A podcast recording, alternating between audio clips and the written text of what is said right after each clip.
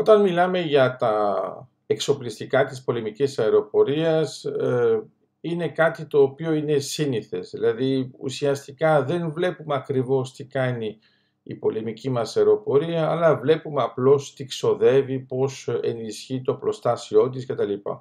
Αυτή είναι η προσέγγιση, θα έλεγα, σχεδόν η γραφειοκρατική και δυστυχώς είναι αυτή που βγαίνει προς τα έξω.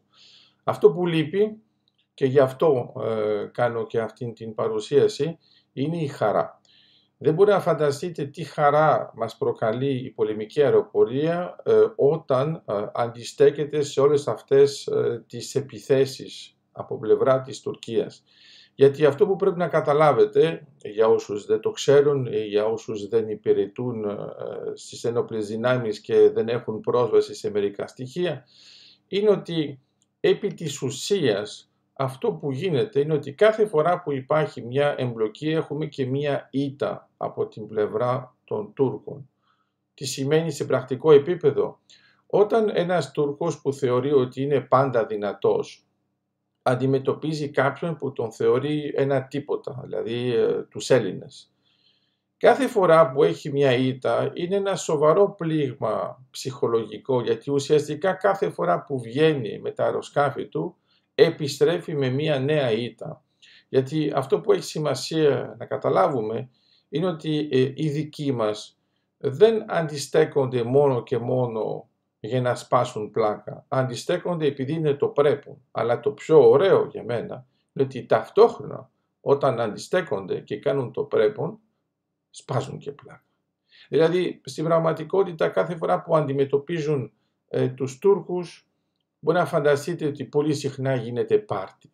Με ποια έννοια; Με την έννοια ότι όταν κλειδώνουν τους στόχους, όταν βρίσκονται σε αυτό που λέμε το, μεταξύ του 3 και του 9 και καταλαβαίνουν οι άλλοι, οι Τούρκοι, ότι όντως τώρα τους έχουν λοκάρει και ότι πάλι έχασαν σε αυτήν ε, την αερομαχία, τότε επιστρέφουν με ένα άλλο ύφος. Και αυτό το ύφος πρέπει να καταλάβουμε ότι έχει επιπτώσεις στο ηθικό τους, γιατί όλοι αυτοί που έχουν ζήσει όλες αυτές τις ήττες στην Τουρκία, συνεχίζουν να λειτουργούν σε στρατιωτικό πλαίσιο, στη δική τους πολεμική αεροπορία.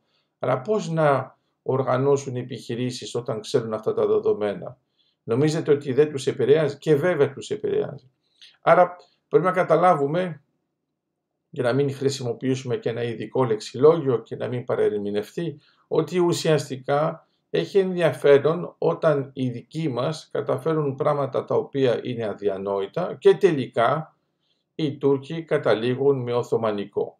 Γιατί, γιατί επί του πρακτέου δεν είναι απλώς μια αερομαχία θεωρητική ουσιαστικά αγγίζει τον άλλον, ξέρει ότι τελικά όλα αυτά που του λένε στην Τουρκία για τους Έλληνες είναι μια προπαγάνδα, την πραγματικότητα την ανακαλύπτει στο Αιγαίο και όταν επιστρέφει από το Αιγαίο ξέρει ακριβώς ποιες είναι οι δυνατότητες των Ελλήνων και ποια είναι η διαφορά που κάνει την διαφορά.